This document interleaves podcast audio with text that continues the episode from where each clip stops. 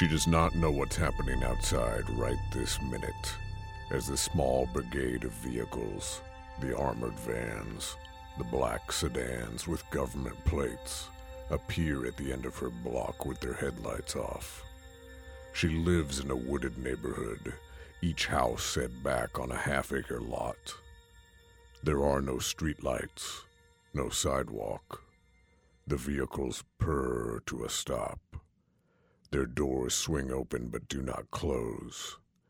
Any noise that might bring Claire to the window, the stomp of boots along the asphalt, the clatter of assault rifles and ammunition clips, is muffled by the steady snowfall, a white shroud thrown over the night. She doesn't know about the tall man in the black suit and black necktie, his skull as hairless as a stone, who stands next to his black Lincoln Town car. She doesn't know that he has his hands tucked into his pockets, or that the snow is melting against his scalp and dripping down his face, or that he is smiling slightly. She doesn't know that her father and mother are sitting at the kitchen table, drinking their way through a bottle of Merlot, not holding, but squeezing each other's hands in reassurance as they watch CNN, the coverage of what the president called a coordinated terror attack directed at the heart of America. So she does not know that. When the front door kicks open, splintering along its hinges. Her father is holding the remote in his hand, a long black remote that could be mistaken for a weapon. She does not know that he stands up so suddenly his chair tips over and clatters to the floor, that he screams no and holds up his hand, the hand gripping the remote, and points it at the men as they come rushing through the entryway, the dark rectangle of night, with snow fluttering around them like damp shredded paper. She only knows when she hears the crash, the screams, the rattle of gunfire that she must run.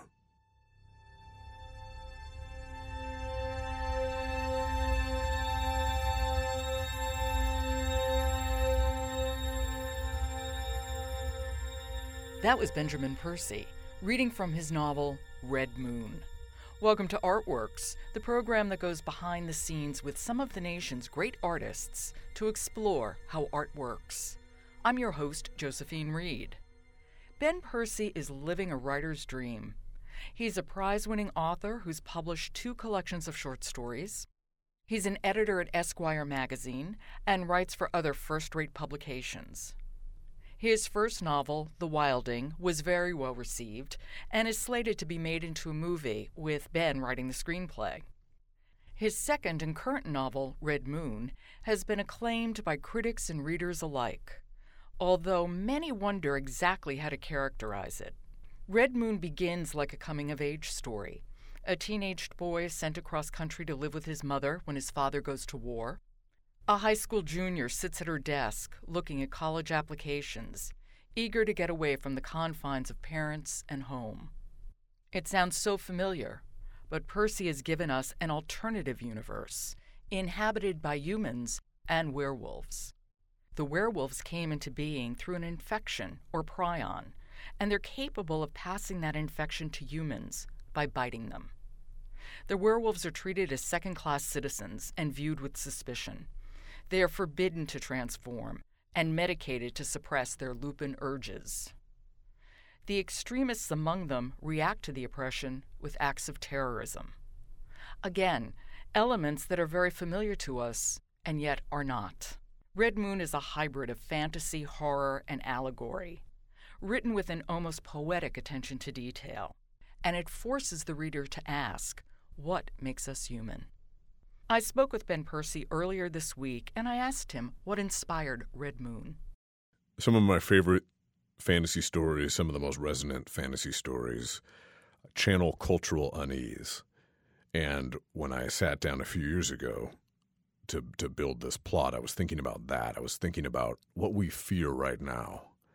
And we fear two things. We fear infection and you need only look to the entryway of any business in America, in America or the countertop in any business of America to see the purell oozing from it as evidence of that. And we fear, too, terrorism as the aftermath of the Boston bombing marathon so sadly reminded us. So, terrorism and infection, I braided these two things together and took a knife to the nerve of the moment. Just as, say, Godzilla channeled cultural unease in the post atomic era, or Invasion of the Body Snatchers channeled the Red Scare, or uh, Frankenstein channeled uh, anxiety swirling around the Industrial Revolution, the fear of man playing God, the fear of science and technology. So, in this alternate universe, everything is the same in Red Moon except for one thing, and that is that the infected live among us. And this began in prehistoric times when an animal born pathogen, that is the equivalent of chronic wasting disease, or mad cow disease, leaps out of the wolf population and mutates in its human host. If you fast forward to today, roughly 5% of the population is infected, and they have, throughout time, been marginalized and treated as the other. So, this disease targets the mind and they are particularly vulnerable to rage and sexual impulse, a heightening of the adrenal glands. And as a result of this, they are part of a uh, public registry equivalent to a sex offenders list. They are unable to hold certain jobs.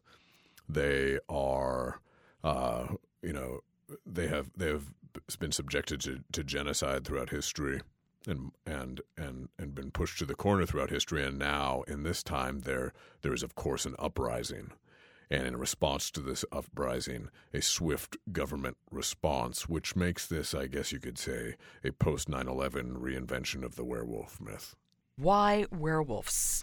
I'd like you to talk specifically about why it mutated into werewolves in your novel.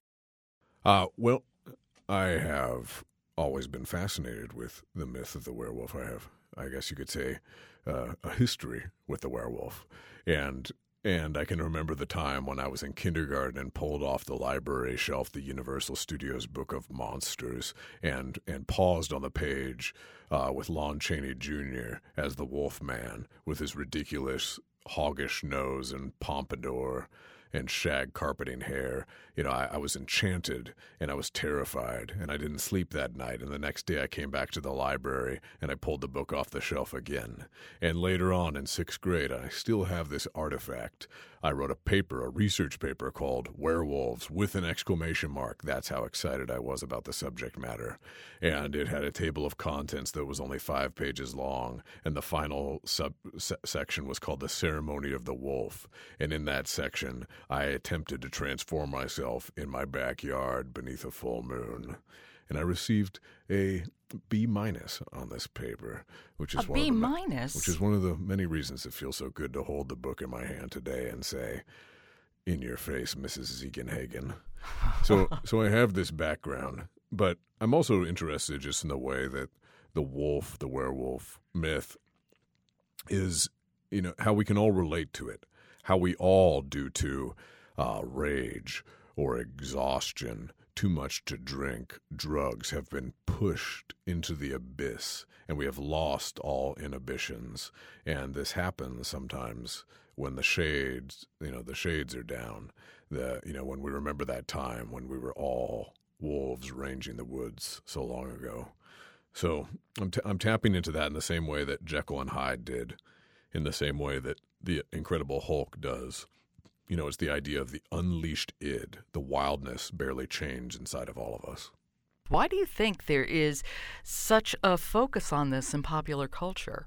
Do you see a relationship between the werewolf and the vampire, which, I mean, obviously through the Twilight series, but then also this plethora of zombie novels? Well, I think the vampire, you know, has always been most popular because the, the vampire is aspirational in a way that the zombie and werewolf are not. Uh, people like the idea of being able to live forever, uh, even if it comes with you know corpsey breath. and, and people like the idea of of the sort of sexiness surrounding the vampire myth, where uh, if you know if you look back to Dracula, the original production, and you have that that uh, woman in a nightgown with an open window, sort of staring off into the night with a come hither look on her face, and then when when Dracula finds her in her room, you know, she arches her back and gasps and in an almost orgasmic manner. And, and vampires have always appealed to us for, for those reasons and more. Uh, but the zombie and the werewolf, I guess, are a little less aspirational. Nobody wants to be hairier. Nobody wants to, uh, you know, be rotten and staggering. But it seems like the werewolf and the zombie, especially if you look maybe at the zombie and, and George Romero's work, uh, the zombie is oftentimes metaphoric, allegorical. Look at the way that Night of the Living Dead taps into the civil rights movement. Look at the way that Dawn of the Dead taps into the rise of consumerism in the 80s. Uh, look at the way the Day of the Dead taps into Cold War anxieties, and, and you'll see that. So I, I guess that the the larger point is that oftentimes through fantasy, we have we have like a, a mirror held up to society, a mirror with a crack running through it, and we're able to to see ourselves. And sometimes it's easier to see ourselves and to approach difficult subjects through through fantasy, through the haze of fantasy. Whereas anything that might deal with, say, the war in Iraq or any hot hot button topic, say, like racism or capital punishment or, or whatever. If you approach this directly, there's always that that worry about it being polemical, and there's always that baggage that the audience carries with them, where they're unable to sort of believe in the characters because they're so worried about the author using them as as sort of sock puppets for their own beliefs. In your previous book, The Wilding, there it very much focuses on on men, three generations of men. In this book, you have a very wide cast of characters with women eh, carrying much more prominent roles. I would say two of the protagonists are women. Talk about that decision to write from that point of view. I guess it just has to to go along with growing up. I'm 34 years old now. I, I wrote Red Moon when I was 31 and 32, and as and as you as you progress through life, you and as you travel, as you have children, as you're divorced or married, as you are betrayed or betray others, as you as you're fired from a job, every time you go through something uh, grand and emotional, every time you go through something that's that's that's full of despair, every time you you uproot your life and move to a new place, every time you go through something jarring, you're like a snake shedding its skin, and you you become more empathetic, and you become, as a result of this, a better writer. And and if you look at creative writing, there's no such thing as a prodigy in this field, in the same way that there are in other artistic disciplines. The more you live, the better you are, and the better I am at at being able to to write from different points of view, whether that's across gender lines or cultural lines, uh, lines of uh, religious lines, sexual orientation, whatever. So you know, if you if you look at my next book, the book coming down the transom uh, in 2014, I'm I'm doing something even more complicated with the points of view. You have so many different points of view in this book. I stopped counting after about seven or eight.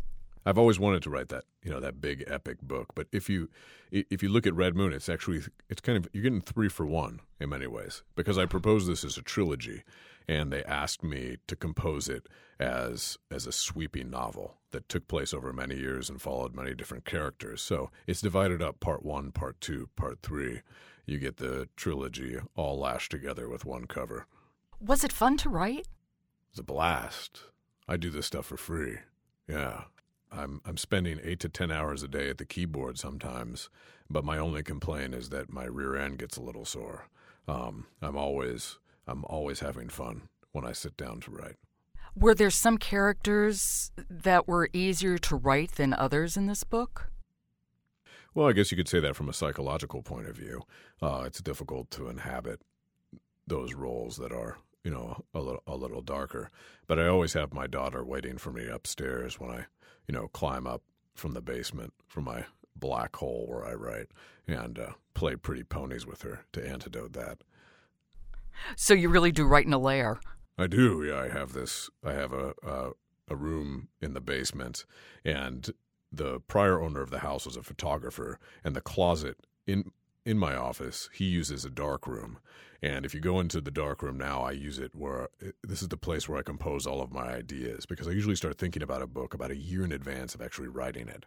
And so I, I rip off these 10 foot scrolls from my kids, Melissa and Doug art easel, and I hang them from the wall. And I start to sketch out characters and sketch out plot. And I also hang up their images that I might have harvested from my own camera or from magazines and calendars.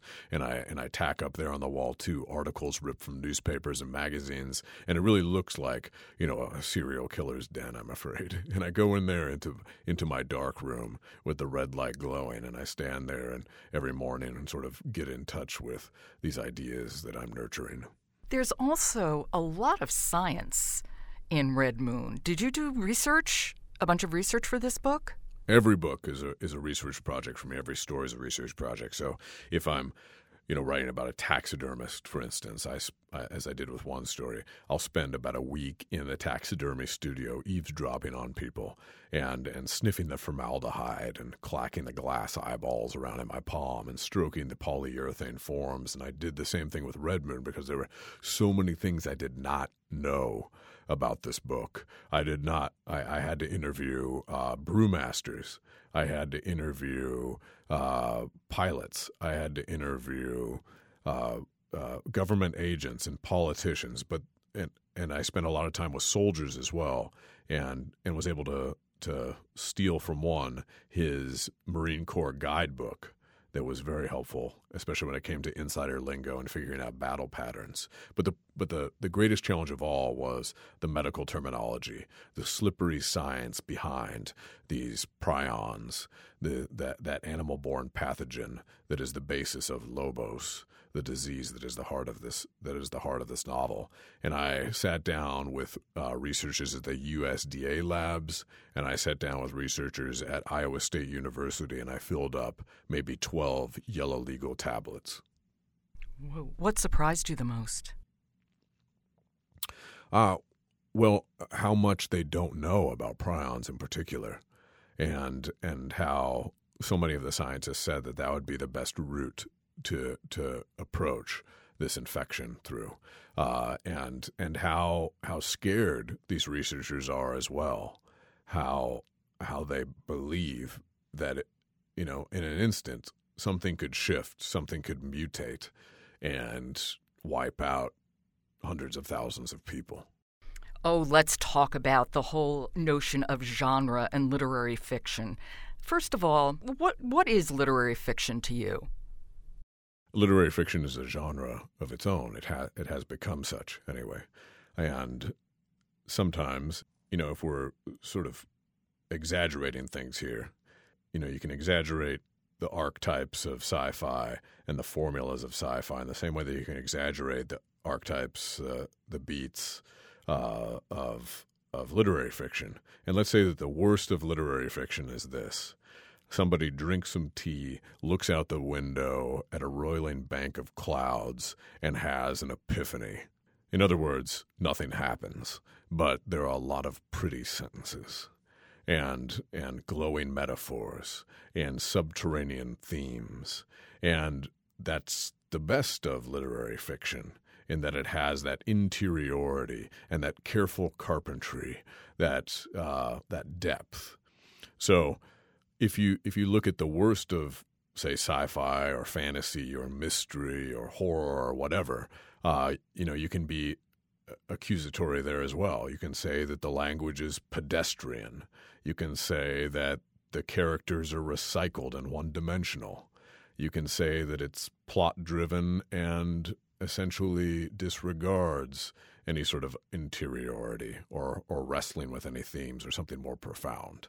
So, you know, really though these things are phantom barricades and and if you just think about the best of writing and the worst of writing you might look to Margaret Atwood or you might look to Dennis Lehane or you might look to Cormac McCarthy. You could put Cormac McCarthy you could put him in crime you could put him in horror you could put him in sci-fi uh, you could put him in literature as well. You could put him in western and the same goes for Margaret Atwood. She's if you look at content alone, she's all over the place. Or Richard Matheson, or Ray Bradbury, or Shirley Jackson, or Joyce you know, Carol Oates, Joyce who literally Oates. is all Great over example. the place.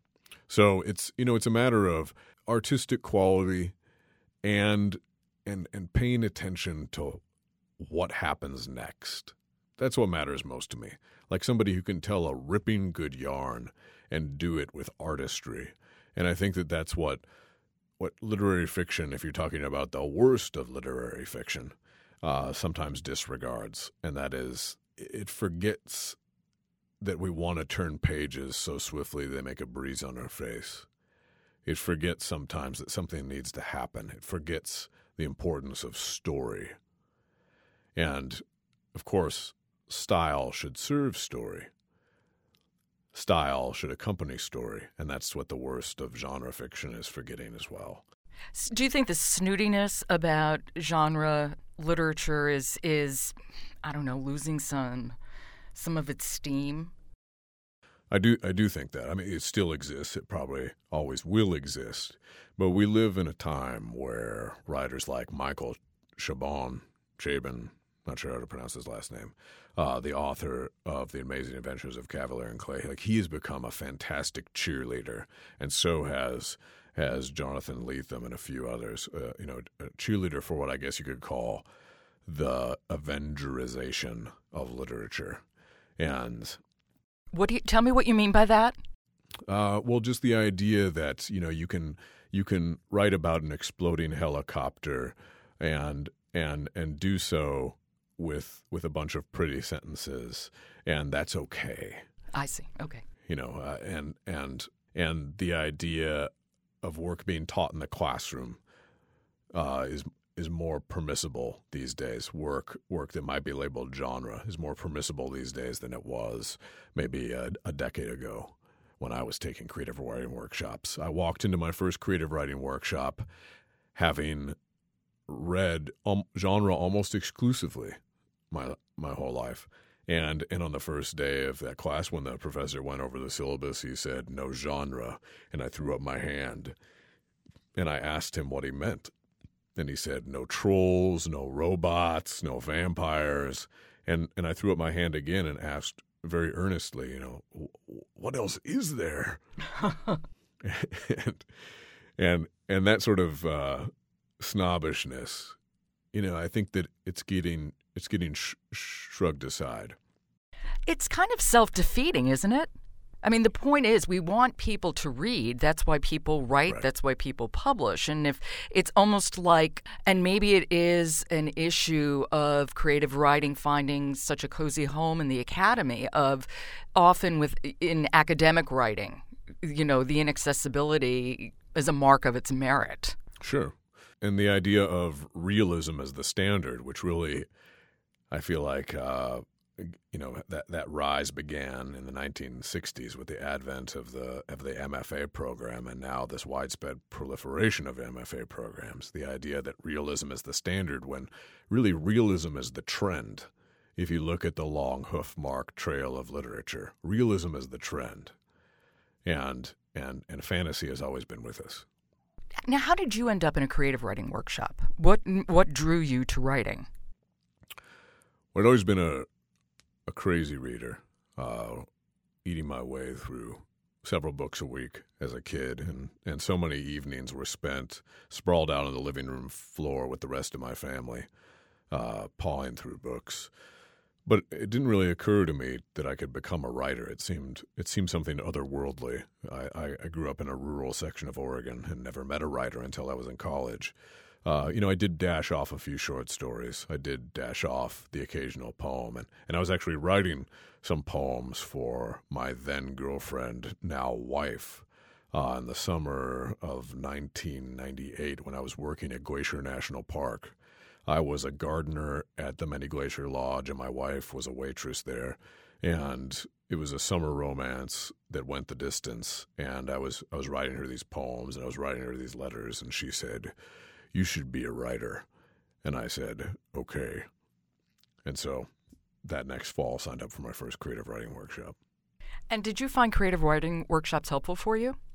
I did, in that I had an audience. I don't know that I had encouragement, but I had an audience. And I was also exposed then to to all of these writers that I didn't know, uh, you know, these great writers I didn't know existed. I had never heard of. This is very sad to say, but I'd never heard of Raymond Carver. I had never heard of Flannery O'Connor. I had never heard of Margaret Atwood or Joyce Carol Oates or Alice Munro, and I and I fell in love with their writing, and I fell in love uh, with the possibility of of mimicking them, of of trying to engage in this larger conversation with them. Do you remember the first piece you had published? Well, there's the work that you publish in your undergrad literary magazine, and then there's the work you publish for a national audience. And I do I do re- remember very well the first time I, I had an acceptance for a story from the Mississippi Review, and I have to say that that moment for me, I was in grad school at the time, and I had been rejected hundreds of times already from from many journals and magazines. That moment was probably like that's that's the that's the height heightened moment of of my artistic life. That's the moment that I'll always be chasing, like a first high or something like that. I was so so grateful. Uh, you know, I, am not one to cry, uh, but I think a pebble fell out of my eye then, and you know, with with gratitude. You began as a short story writer. The novel, uh, The Wilding, is your first published one. Now comes Red Moon, which, as we said, is an epic. Other than length, talk about the differences between writing a short story and a novel. It took me a long time to figure that out. And I wrote four failed novels before publishing The Wilding. Uh, and and one of the things that I was was doing wrong when writing novels was treating chapters like short stories.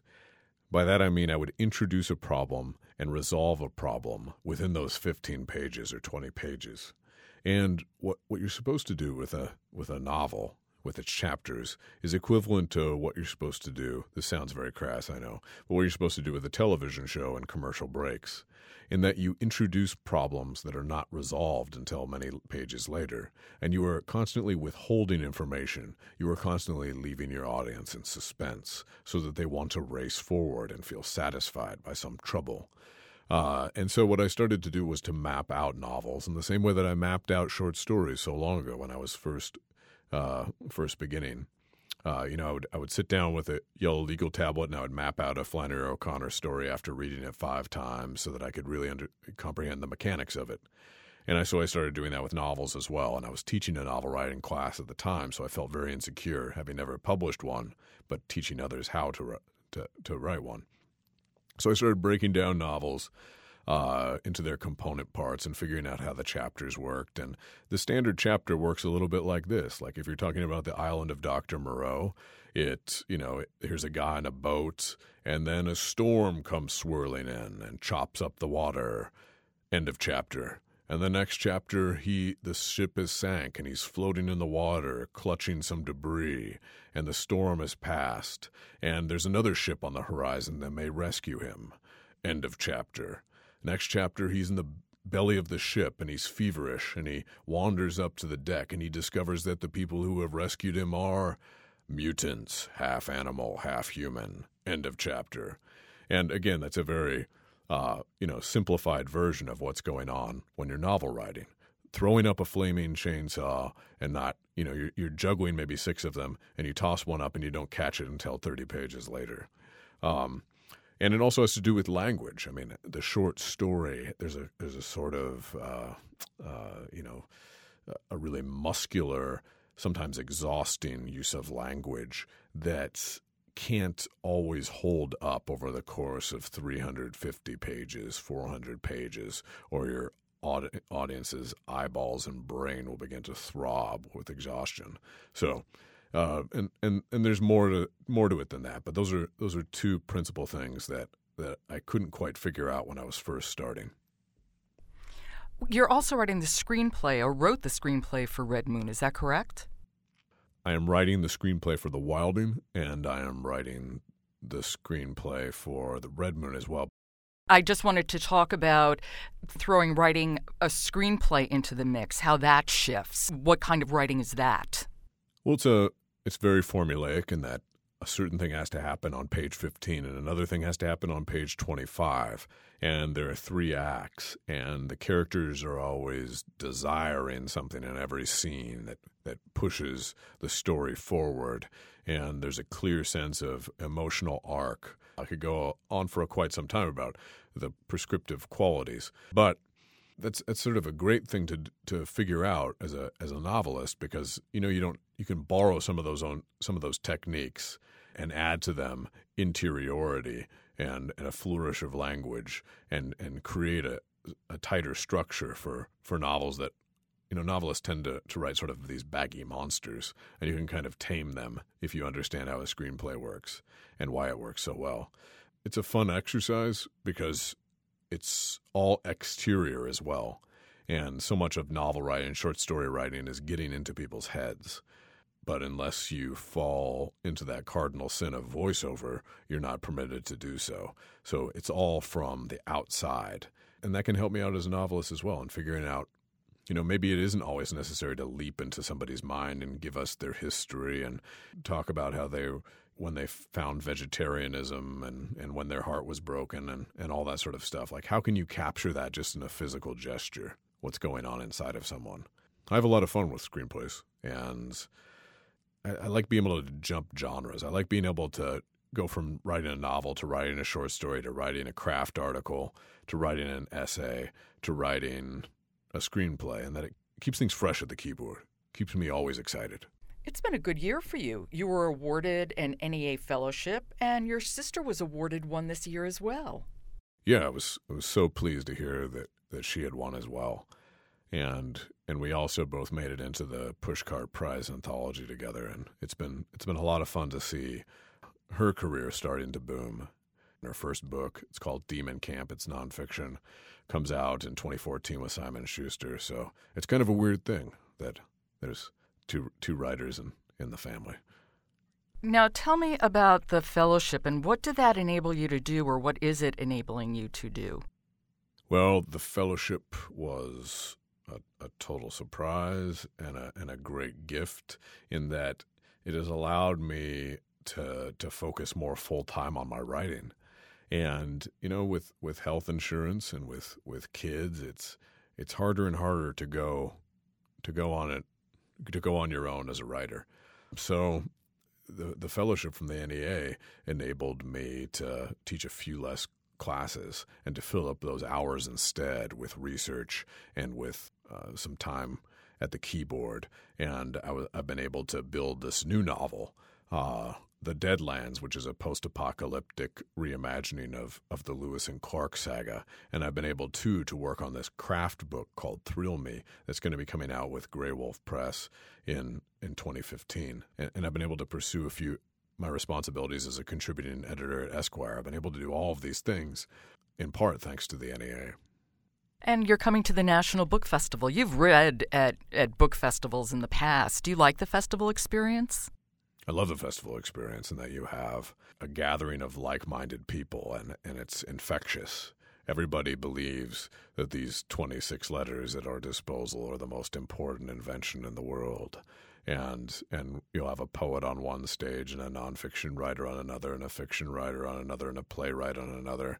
And they're all through their different genres trying to better understand the human heart and trying to and trying to thrill the audience. And I'm really looking forward to making my way down to DC this fall.